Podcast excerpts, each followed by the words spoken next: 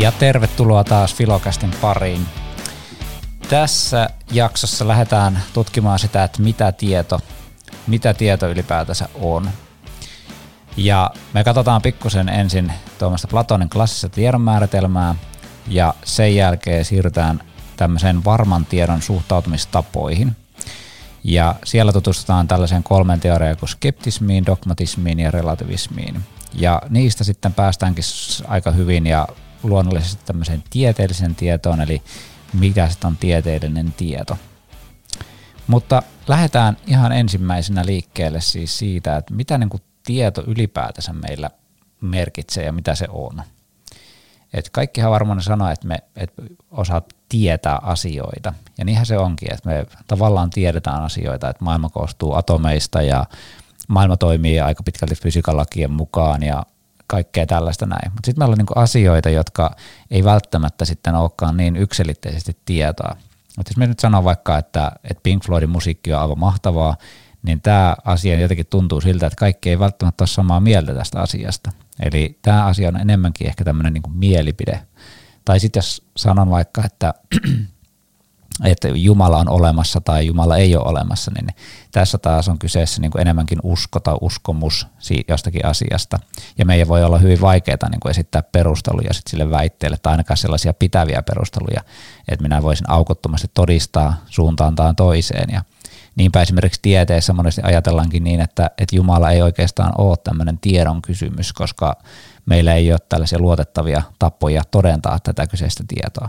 Ja tämäkin liittyy itse asiassa tähän seuraavaan aiheeseen, mitä me mennään käymään, eli Platonin klassisen tiedon määritelmään. Mutta jos lähdetään niin kuin siitä liikkeelle, että, että jos ajatellaan vaikka lukiolaisia, niin lukiolaiset on monesti opiskelleet sellainen 90 vuotta kaikkea, kaikkea tietoon liittyviä asioita, mutta sitten ei oikeastaan ole tähän mennessä vielä hirveästi ruvettu miettimään, että mitä se tieto nyt sit itse asiassa on minkälaisia määreitä, eli minkälaisia ominaisuuksia tiedolla pitää olla, että me voidaan oikeasti puhua tiedosta. Ja nyt me lähdetään tekemään sitä. Ja ensimmäisenä, kun lähdetään määrittelemään tietoa, niin tosi tosi usein me lähdetään määrittelemään se tieto Platonin klassisen tiedon määritelmän mukaan. Ja se edelleenkin on tänä päivänä, vaikka se on niin kuin tosi tosi vanha, 2500 vuotta vanha teoria, niin se edelleenkin on niin kuin ajankohtainen ja hyvä ja toimiva teoria. Ja kun tietysti otetaan huomioon se, että, että kaikilla teorioilla on omat haasteensa ja omat kipukohtansa siellä, mutta myöskin ne omat vahvuutensa. No Platon esittää tämän oman klassisen tiedon määritelmän teoksessaan Te Aiteettos. Ja siinä se on suurin piirtein tässä muodossa, eli että et tieto on samaa kuin oikea käsitys yhdessä selityksen kanssa. Ja nyt jos me ajatellaan tätä päivää, että miten me niin kuin nykyisin muodostetaan tämä sama väite, niin yleensä tämä muodostetaan tällaisen, että tieto on hyvin perusteltu tosi uskomus. Ja nyt kun me sanotaan näin, niin me oikeastaan määritellään tieto kolmen eri tekijän avulla. Eli meillä on ne perustelut, meillä on se totuus ja sitten meillä on se uskomus. Ja syvennytään kaikkiin näihin hetkeksi nyt tästä. Eli että jos me otetaan ensimmäisenä tämä ilmiselvin asia, eli että tiedon pitää olla totta. Ja nyt jos vaikka sanon, että Suomi on Euroopan pääkaupunki, niin nyt kaikki tietää sen, että eihän tämä pidä paikkaansa. Tämä ei ole totta, vaan tämä kyseinen asia on joko erehdys, eli minä olen erehtynyt, tai vielä pahempaa, minulla on niin kuin jotain takana tässä ajatuksessa, että minä tiedän oikean tilan, mutta minä huijaan kaikkia muita, ja silloin puhutaan niin kuin valheesta. Eli valhe ja erehdys ei ole tietoa käytännössä, koska siltä puuttuu tämä totuuden vaatimus. No sitten toisena, jos otetaan tämä perustelujen, perustelujen merkitys. Että jos nyt ajatellaan vaikka tällainen esimerkki, että, että haluaisin voittaa lotossa, ja nyt sitten minusta tuntuu, että, että nyt minä olen löytänyt ne oikeat numerot tähän lottovoittoon. Ja me laitan ens, ensi viikonlopun lottoriviksi tällaiset numerot kuin 5, 8, 15, 21, 22, 31 ja 32 niin nyt jos minä uskon siihen, että minä voitan näillä numeroilla, ja sitten kun te katsotte ja tarkastatte ensi viikonlopun ää, numerot sieltä lotosta, te huomaattekin, että oho, nämähän olikin itse asiassa oikeat numerot. Niin ei me siitä huolimatta niin ajatella, että, että minä nyt olisin tiennyt, että nämä tulee olemaan ne numerot. vaan kyseessä on ehkä enemmänkin tämmöinen tosi tosi onnekas sattuma tai ää, loppujen lopuksi niin puhutaan enemmänkin arvauksesta, että minä arvasin, että nämä tuota, numerot tulee olemaan juuri nämä. Jotta me voitaisiin puhua niin kuin tiedosta, niin me tarvitaan oikeastaan aina jonkinnäköiset perustelut, että miksi se jokin asia on niin kuin se on. Ja tätä lottonumero niin kuin esimerkkiä voidaan niin kuin vaikka ryydittää vähän sillä, sellaisella tarinalla, että, että entäpä jos me ollaan kavereiden kanssa niin kuin junaillut tämä homma, että nämä numerot tulee olemaan ne, ne tuota oikeat numerot. Että me ollaan nauhoitettu etukäteen se lähetys ja sitten me ollaan maksettu rahaa niille kaikille, jotka on sitten ää, niin kuin mukana siinä jollain tavalla siinä ketjussa ja me voidaan nyt sitten luottaa aika varmasti siihen, että, että juuri nämä numerot tulee olemaan sitten oikeat lottonumerot. Ja nyt mulla oli esittää perustelut tälle omalle niin kuin tiedolleni tässä tapauksessa. Eli käytännössä arvaus ei ole tietoa, vaan me tarvitaan jonkinnäköisiä perusteluja siihen, että miksi jokin on sitten tietoa tai miksi joku on totta. Ja tämähän sitten niin kuin juontaa myös juurensa tämä perustelujen ehtoinen siihen, mitä jo aikaisemmassa jaksossa käytiin empirismin rationaalismin väittelyn, eli, eli mitkä perustelut on sitten riittäviä, että tavallaan riittääkö havainnot vai tarvitaanko järkeä, riittääkö pelkkä järki vai tarvitaanko sen lisäksi havaintoja ja niin poispäin. No sitten tämä kolmas kohta on sitten ehkä sellainen niin kuin, tämä uskomuskohta on sellainen, johon voi löytää parikin erilaista määrittelyä, että mitä se tarkoittaa. Yksi tällainen määrittely on vaikka se, että jos me sanon, että ää, tiedän, että ulkona paistaa aurinko, mutta en usko sitä, niin tässä niin kuin tulee, että, että olisi hassua väittää tämän kaltaisia väitteitä vaan yleensä me, jos me tiedämme jotain asian, jokin asia, että on jollain tietyllä tavalla, niin silloin me niin kuin tavallaan myöskin uskotaan siihen meidän esittämämme tietoon. Tämä on yksi tämmöinen niin kuin tapa esittää tämä asia. Mutta sitten toinen, mi- mihin kanssa niin kun vedotaan usein tässä Platonin klassitiedon määritelmässä nimenomaan tässä uskomuskohdassa. Eli käytännössä, jos me mietitään tätä, että mitä se sanoo, että niin alun perin tieto on sama kuin oikea käsitys yhdessä selityksen kanssa. Ja nyt tämä käsitysehto tässä näin, niin se voidaan monesti ymmärtää myöskin tämmöisenä, että ihminen käsittää eli ymmärtää sen kyseisen asian. No nyt meillä voi olla, että me kuvitellaan vaikka sellainen, että meillä on niin kuin tietokirja, josta me ei juurikaan niin kuin ymmärretä mitään. Kaikilla on varmaan tapahtunut sellainen, että kun on lukenut jotain tietokirjaa ja sitten siinä on käytetty monimutkaisia käsitteitä ja on menty aika vaikeisiinkin asioihin, niin sitten jossain vaiheessa niin kuin tavallaan se ymmärrys lakkaa, että sitä ei enää ymmärräkään sitä lukemaansa. Mutta siitä huolimatta me pystytään niin kuin suorittamaan sitä lukemista, että ei ole mitään vaikeuksia lukea sitä tekstiä niin kuin tekstinä, vaikka me ei ymmärrettäisikään, että mistä tässä tekstissä puhutaan – ja tässä nyt tulee juuri se tiedon ja informaation ero. Eli käytännössä informaatio, informaatiota on niin kuin maailma pullollaan. Eli meillä on tosi tosi paljon, kaikki, kaikkialta tulee informaatiota, mutta vaan ne asiat, jotka me ymmärretään ja sisäistetään, niin ne voidaan katsoa, että, että se on niin kuin tietoa sille kyseiselle ihmiselle. Et jos nyt vaikka esimerkkinä otetaan tällainen tuota, sana kuin tai lause kuin atydas hatalom. Nyt tämä on tietoa, tai oikeastaan tämä on niin kuin tietoa vain niille, jotka osaa unkarin kieltä.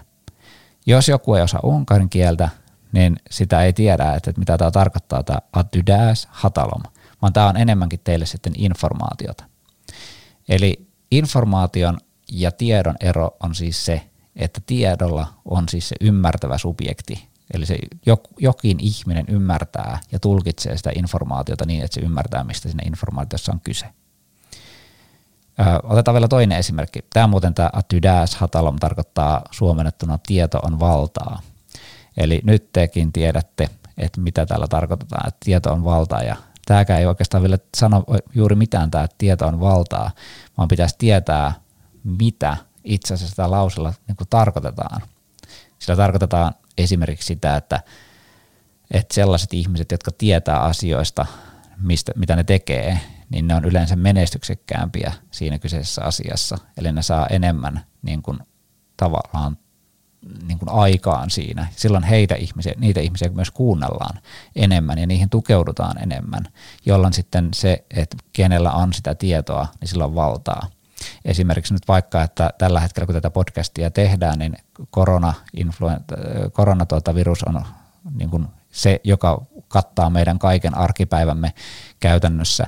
Ja nyt sitten tällä hetkellä niin kuin niillä virustutkijoilla on se valta siinä. Että jos me mietitään, että mikä, minkälainen valta vaikka virustutkijalla on, jos joku, joku arvostettu virustutkija sanoo, että, että nyt meidän pitää niin kuin linnoittautua omiin koteihimme eikä saada liikkua missään, laitetaan ravintolat kiinni ja kaikki tällaiset näinikästi, niin nyt sitten heitä kuunnellaan, koska oletetaan, että heillä on niin kuin se paras tieto tästä asiasta.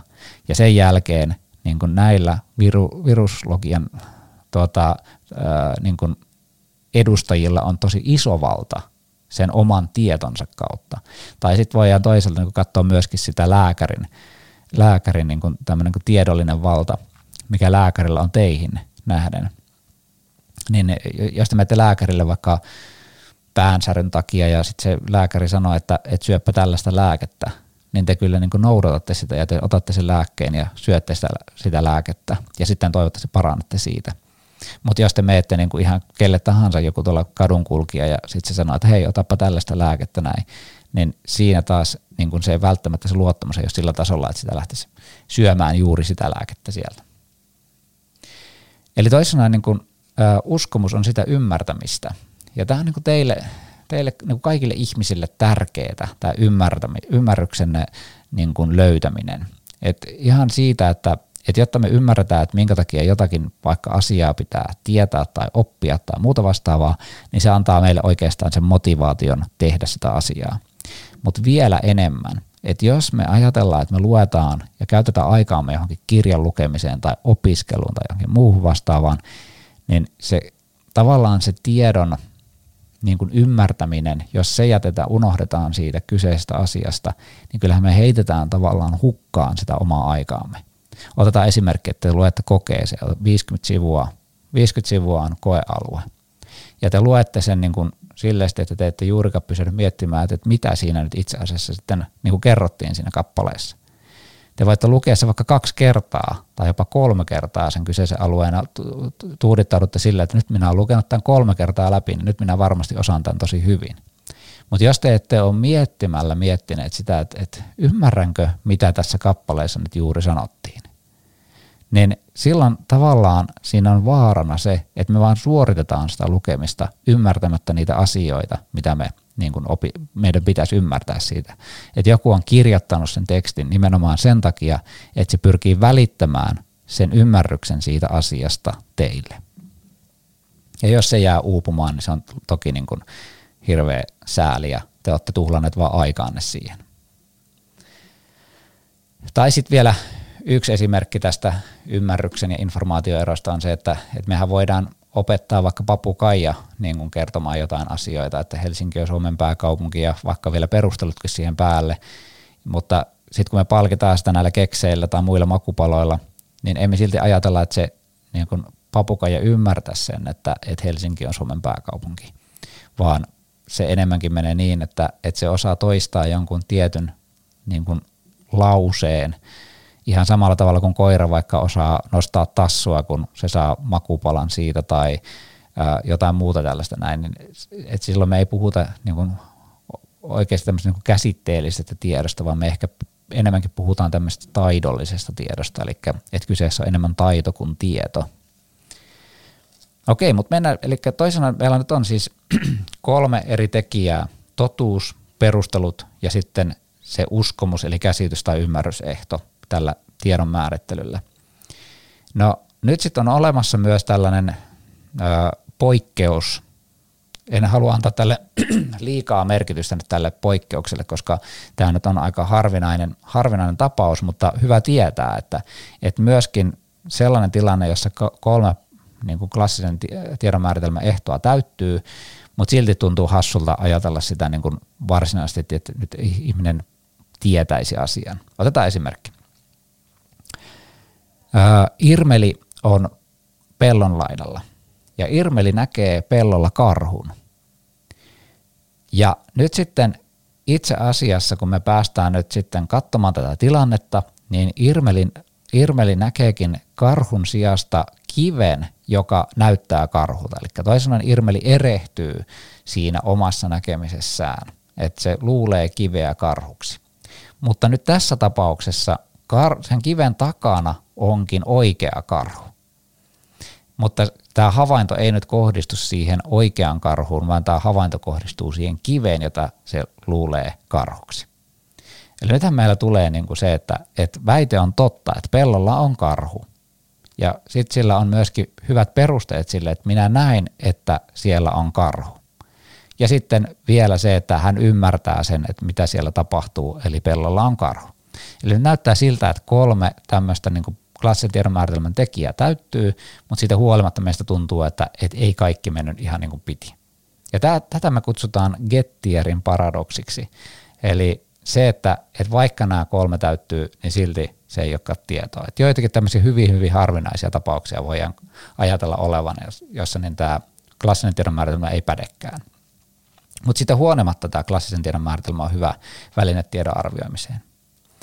Otetaan vielä lyhyesti sellainen, niin kun, että et eihän tämä tietenkään filosofiassa ole näin yksinkertaista. Filosofia ylipäätänsäkin niin kuin tämmöisenä niin kuin tieteenä ei ole sitä, että, että me tiedettäisiin, miten asiat varmasti on, vaan me niin kuin opiskellaan sietämään sitä epävarmuutta.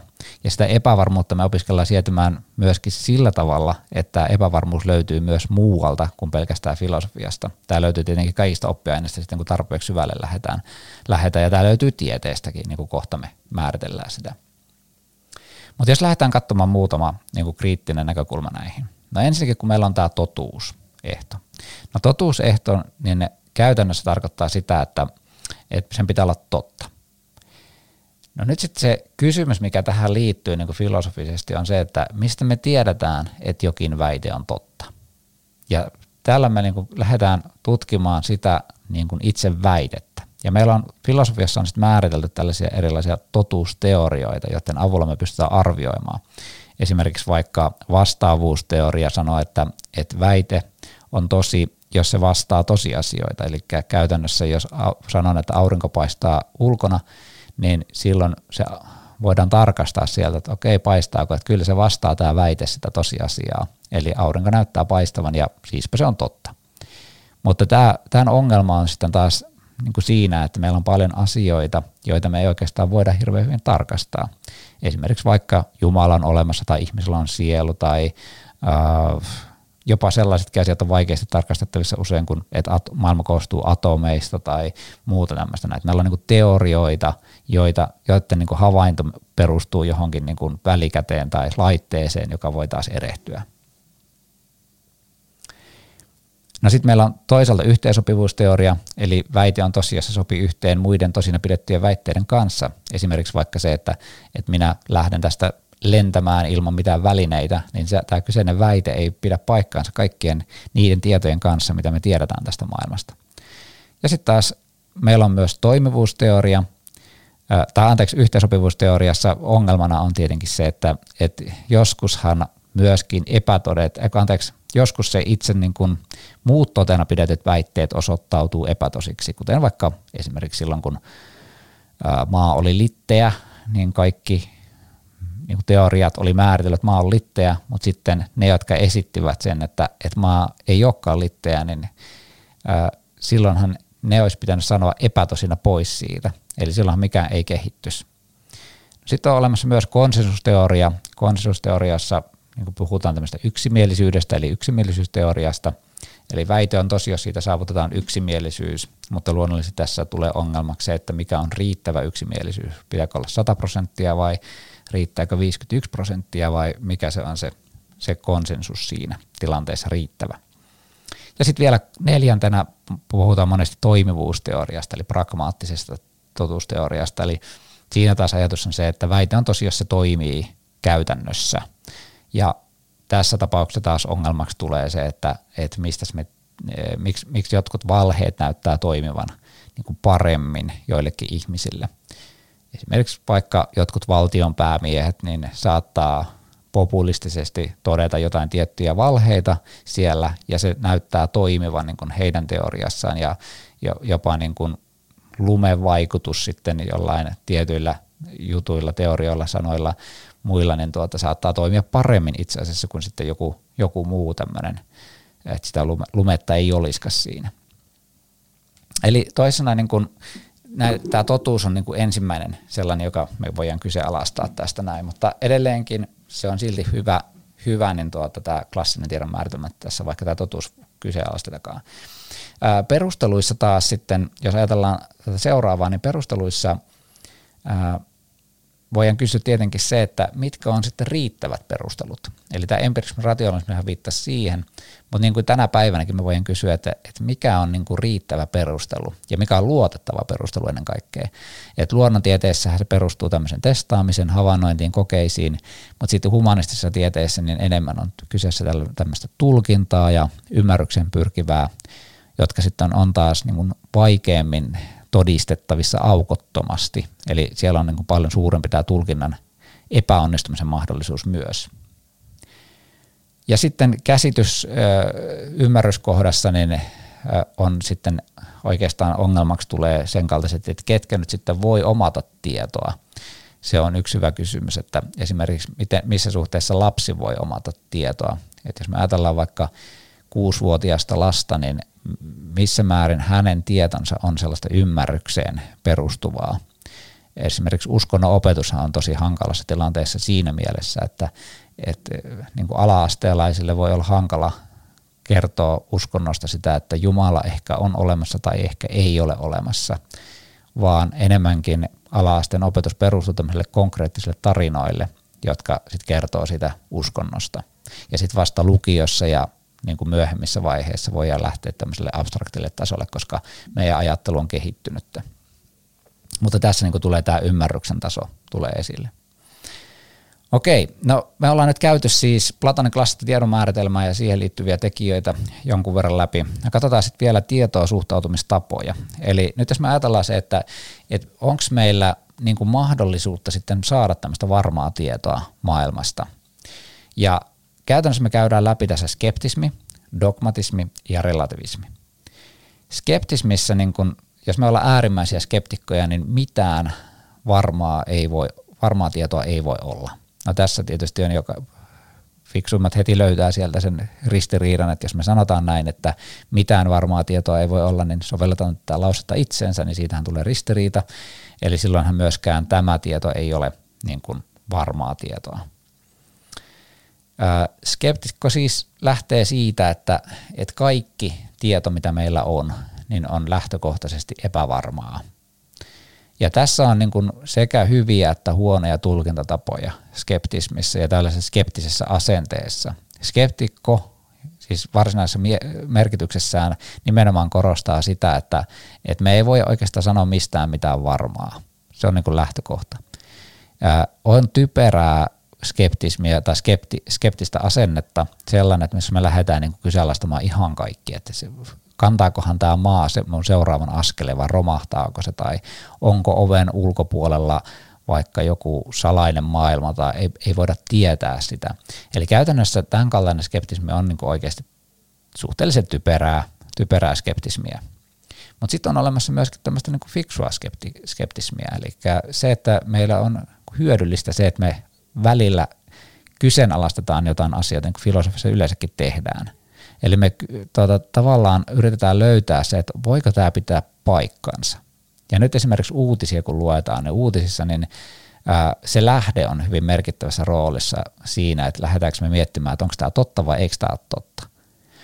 Ja tällaisessa, että sitä luette vaikka jotain puoluepoliittista uutisointia, siis tarkoitan nyt, että joku puolue uutisoi niin kuin jostain asiasta, niin silloin meillä pitäisi olla automaattisesti niin kuin joku tämmöinen skeptinen näkökulma siihen, että, että haluaako tämä nyt ajaa jotain tausta-ajatuksia tässä niin kuin asiassa. Mutta sitten jos me tarkastellaan taas jotain tämmöistä tiedeyhteisöä tai ää, riippumatonta, siis poliittisesti tai taloudellisesti riippumatonta niin kuin uutispalvelua, ää, niin tällaisessa tilanteessa niin me voidaan nyt jollain tavalla niin kuin pystyä luottamaan siihen tietoon. Mutta siitä huolimatta olisi ihan tervettä myös sellaisessakin tilanteessa epäillä näitä tiedon lähteitä. No sitten tämän skeptismin niin kuin tavallaan ongelma on se, että, että jos meillä ei ole mitään varmaa tietoa, niin minkä varaan me sitten oikeasti rakennetaan sitä tietoa ja sitä maailmaa, jossa me toimitaan. Eli niin kuin me sanottiin äsken, että tieto on valtaa, niin kyllähän meillä pitäisi olla sitä oikeaa tietoa tai ainakin mahdollisimman oikeaa tietoa. Ja tähän kohta päästään tuossa tieteen kohdalla. Mutta sitä ennen otetaan tämä toinen vasta, niin oikeastaan skeptismin vastakohta, eli dogmatismi. Ja dogmatismissa ajatus on se, että, että meillä on tällaisia niin sanottuja dogmeja, eli opinkappaleita, jotka on ehdottomasti tosia. Ja tämä on niinku tyypillisiä uskonnoille ja varsinkin tämmöisille fundamentalistisille uskonnoille, että, että ö, sanotaan, että, että tämä kyseinen niin kuin asia, joka koskee tätä Jumalaa, on ehdottomasti totta ja se ei tule koskaan niin kuin muuttumaan muuksi.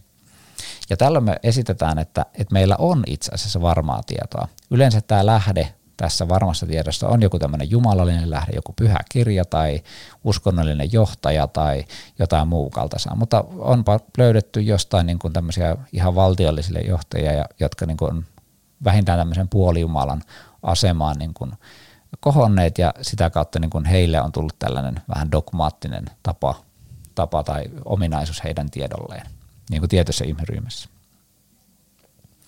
Eli dogmaatikot uskoo siis, että on ainakin jotain varmaa tietoa. Tämän heikkoutena ja tämmöisenä on tietenkin se, että, että niin kuin tiede, tiede ja tämmöinen skeptisyys näyttää toimivan joissakin käsissä huomattavasti paljon paremmin kuin tämmöinen uskonnollinen dogmaattinen tieto. Plus sitten se, että, että jos aika usein näitä dogmaattisia niin kuin rakennelmia, fundamentalistisia rakennelmia sitten käytetään toisten ihmisten alistamiseen. Eli että jos nyt ajatellaan vaikka ISIS-järjestöä, niin se ISIS-järjestöhän oli tämmöinen fundamentalistinen Koranin tulkintaan perustuva ää, tuota, näkemys maailmasta ja se sitten myöskin he, niin heidän johtajien kautta tavallaan oikeutti sen terroristisen toiminnan. No sitten vielä kolmantena katsotaan tämä relativismi, eli relativismi tulee sanasta relaatio, joka tarkoittaa suhdetta. Ja tavallaan tieto on siinä, tai tavallaan, tavallaan kun tieto on suhteellista, Eli tieto voi olla suhteessa niin kuin yksilöön, aikaan tai sitten kulttuuriin. Tämä kulttuuri on ehkä se kaikkein helpoin näistä niin kuin omaksua. Eli käytännössä nyt jos ajatellaan, että länsimainen kulttuuri ja sitten otetaan joku aasialainen kulttuuri vaikka, niin siellä saattaa olla monia sellaisia asioita, jotka on ristiriitaisia, että, jotka, jotka me ymmärtää eri tavalla. Että länsimaissa me ymmärtää näin ja sitten taas aasialaisessa kulttuurissa me ne ymmärtää noin. Ja nyt sitten tässä tulee kysymys siitä, että onko se jompikumpi oikeassa niin kuin näistä. Ja totta kai yleensä länsimaiset ihmiset ajattelevat, että no mehän ollaan tässä oikeassa ja no aasialaiset onkin tässä asiassa väärässä. Mutta sitten taas toisaalta, kun mentäisiin sinne Aasiaan, niin ne ajattelisi täsmälleen samalla tavalla, eli että he on oikeassa ja kaikki me länsimaalaiset sitten ollaan väärässä tässä asiassa. Ja relativismi niin ottaa kantaa tähän sillä tavalla, että se oikeastaan sanoo, että kummatkin on oikeassa. Että vaikka se tieto on ristiriitasta, niin se tieto on aina suhteutettava siihen kontekstiin, eli siihen asiayhteyteen, eli siihen kulttuuriin, jossa se tieto esitetään. Ja silloin niin nämä kyseiset kulttuurit on tavallaan omaan tämmöisen, niin jos puhutaan Wittgensteinilaisesti, niin tämmöisen oman kielipelin, kielipelin niin sisällä. Ja eh, he on muodostaneet sen oman kielensä ja omat totuutensa, ja siinä tule, toteutuu tämä, niin kuin mitä äsken puhuttiin totuuden kohdalla, tämä yhteensopivuusteoria, eli väite on tosi, jos se sopii yhteen muiden totena pidettyjen väitteiden kanssa. Ja silloin nämä totena pidetyt väitteet on eri, niin kuin eri kulttuureissa. Ja silloin myöskin niin kuin ne yksittäiset väitteet on tosia, kun ne suhteuttaa siihen kyseiseen kulttuuriin. No sitten toki niin kuin voi olla aikaan aikaan sidottua suhdetta, eli käytännössä jos Suomessa on ajateltu, että vaikka 1800-luvulla jotain tiettyjä totuuksia, ja sitten nyt tullaan sitten tänne 2000-luvun puolelle, niin ne samat totuudet ei enää, me ollaan huomattu, että okei, ne ei pidäkään enää paikkaansa. Niin meidän kulttuurihan ei ole niin kuin sillä tavalla radikaalisti muuttunut kokonaan eriksi, että kyllä me ollaan edelleenkin siinä suomalaisessa kulttuurissa, mutta se suomalainen kulttuuri on muokkaantunut ajan myötä siihen, että tietyt totuudet on lakanneet olemasta ja tietyt totuudet tulleet niiden tilalle. No sitten tästä päästäänkin sitten, no otetaan vielä relativismin niin kuin ongelma on käytännössä se, että, että miten me päästään sitten tämmöiseen objektiivisuuteen. Jos me nyt ajatellaan, että meillä on joitain sellaisia yhdistäviä tekijöitä eri kulttuurien välillä, niin miten me päästään tavallaan niistä yksimielisyyteen, jos kaikki pitää kiinni vaan sitä omasta. Eli meidän tavallaan pitäisi yrittää löytää myöskin sellaisessa tilanteessa joku tämmöinen yhteinen objektiivisempi näkemys.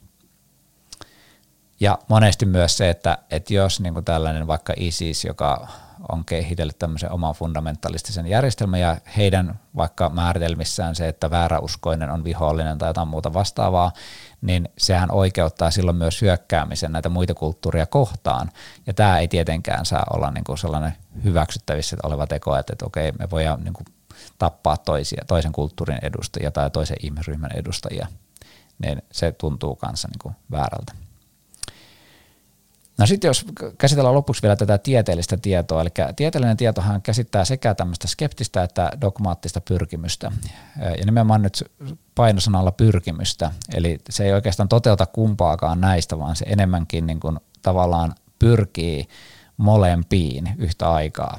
Eli skeptis, skeptisyyttä äh, tavallaan toteuttaa tällainen niin kuin vertaisarviointi siellä niin kuin tieteellisten tekstien taustalla. Että jos niin kuin joku kirjoittaa vaikka väitöskirjaa, niin väitöskirjasta pitää olennaiset teoriat ja sellaiset asiat niin kuin tiivistää artikkeliin, ja se artikkeli pitää, tai niin kuin toivotaan, että se lähetetään niin kuin mahdollisimman luotettaviin oman alan julkaisuihin, joissa, ja nimenomaan kansainvälisiin julkaisuihin, joissa sitten alan huippututkijat sit tutkii sitä asiaa ja sitten pääsee kommentoimaan ja kritisoimaan ja muuta vastaavaa. Eli tämä on niinku tämmöistä niinku vertaisarviointia. Ja tämän perustarkoitus on se, että et testataan, katsotaan, että toivottavasti en ole unohtanut mitään, ja sitten asetetaan tämä niinku kyseenalaistuksen alle – tämä minun tietoni, mitä minä esitän tässä näin. Ja se on niin kuin sitä skeptistä, että, että kukaan ei ajattele, että nyt minä kirjoitan tässä niin kuin tämmöisiä jumalallisia totuuksia, jotka ei tule koskaan ikinä muuttumaan. Tämä ei to, sovi niin kuin tieteellisen ajattelutapaan, vaan tieteessä yleensä aina niin kuin ajatellaan, että mikään ei ole dogmaattinen ehdoton totuus, vaan jokaisella on niin kuin mahdollisuus ö, kyseenalaistua. Jos sitä ei ole, niin silloin se ei ole tieteellistä tietoa. Toki niin kuin meillä on asioita, jotka on hyvin suurella todennäköisellä tosia, mutta niillekin voi olla, että joskus meillä tapahtuu tällainen, niin kuin, että tyypillisesti että maa ei olekaan litteä, vaan onkin pyöreä, tai sitten maa ei olekaan kaiken keskipiste, vaan maa kiertää aurinkoa tyyppisiä niin kuin hyvin suuria tieteellisiä vallankumouksia, mistä vaikka Thomas Kuhn puhuu. eli se oli niin kuin skeptistä asennetta, ja sitten toisaalta dogmaattista asennetta taas niin edustaa tieteessä se pyrkimys tämmöiseen objektiivisuuteen ja ehdottoman varmaan tietoon. Eli vaikka niin kuin myönnetäänkin, että tieteellinen tieto ei juuri oikeastaan koskaan pysty tämmöiseen niin kuin dogmaattiseen objektiivisuuteen, että me voitaisiin julistaa totuuksia, että näin nämä asiat on, niin silti se pyrkii siihen. Eli siinä on tällainen vaade siitä, että me yritetään saada niin varmaa tietoa kuin me pystytään saamaan. Ja pyritään siihen, se on niin kuin ihanne tämä täydellinen objektiivisuus, mutta samalla niin kuin tieteessä kuitenkin tai tieteen filosofiassa niin kuin ymmärretään se, että, että tällaisia niin kuin täysin objektiivisia asioita ei ole, koska aina niin kuin siihen tieteelliseen tutkimukseen liittyy se subjektiiviset tulkinnat siitä tai se tiedon rakenne mikä, ja se konteksti, missä se niin kuin tiedet, asia tutkitaan ja niin poispäin niin nämä tekee siitä, että täydellisen objektiivisuuteen me ei päästä näissä tieteellisissä tutkimuksissa. Mutta joka tapauksessa tieteen pyrkimys on siis kyseenalaistuksen kautta vahvistaa sitä tiedon luotettavuutta. Eli tavallaan tässä löytyy nämä kummatkin puolet sitten näistä asioista. Ja näin ollaan päästy siihen tilanteeseen, että me ollaan käyty tämän kerran kaikki aiheet läpi. Ja vielä kertauksena se, että mitäs kaikkea teidän pitää nyt muistaa tästä tästä lähetyksestä, niin ää, ensinnäkin me käytiin läpi sitä Platonin klassista tiedon määritelmää, ja siinähän määriteltiin niin, että tieto on perusteltu tosi uskomus, eli tiedolla on kolme eri vaatimusta. Pitää, tiedon pitää olla totta, ää, valhe tai erehtyminen ei ole totu, tuota, tietoa, sitten pitää olla perustelut, eli arvaaminen ei ole tietoa, ja sitten pitää olla se uskomus tai käsitysehto, eli informaatio ei ole tietoa, vaan pitää olla joku, joka ymmärtää sen tiedoksi. Sitten me käytiin läpi myös näitä tietoon suhtautumistapoja, tämmöisiä niin kuin varmaan tietoisuuttamistapoja, joista nyt skeptismi sanoo, että mitään tietoa ei ole mahdollista tietää varmasti. Dogmatismi taas sanoo, että on ainakin jotain tietoa, ei välttämättä kaikki, mutta on ainakin jotain tietoa, mitä me voidaan sanoa ihan varmasti. Ja sitten relativismi, joka sanoo, että, että tieto on aina suhteellista siitä esitettävästä kontekstista tai ajasta tai yksilöstä, jossa se niin kuin esitetään. Esimerkiksi eri kulttuurit näkee asiat eri tavalla ja relativismi myöntää, että molemmat ovat oikeassa, molemmat kulttuurit ovat oikeassa, se on ristiriitaisuuksia, koska se tieto on rakentunut eri tavalla eri kulttuureissa ja silloin eri väitteet ovat tosia eri kulttuureissa. Ja sitten vielä viimeisenä me mentiin siihen tieteellisen tietoon, eli siihen, että tieteellisessä tiedossa on tämmöinen skeptinen asenne varmaa tietoa kohtaan lähtökohtaisesti, mutta silti me pyritään mahdollisimman varmaan tietoon, eli tämmöisen objektiivisen tietoon. Niin tästä, näistä lähtökohdista niin tuota, lopettelemme tämän kertaista lähetystä ja seuraavan kertaan kuulemisiin.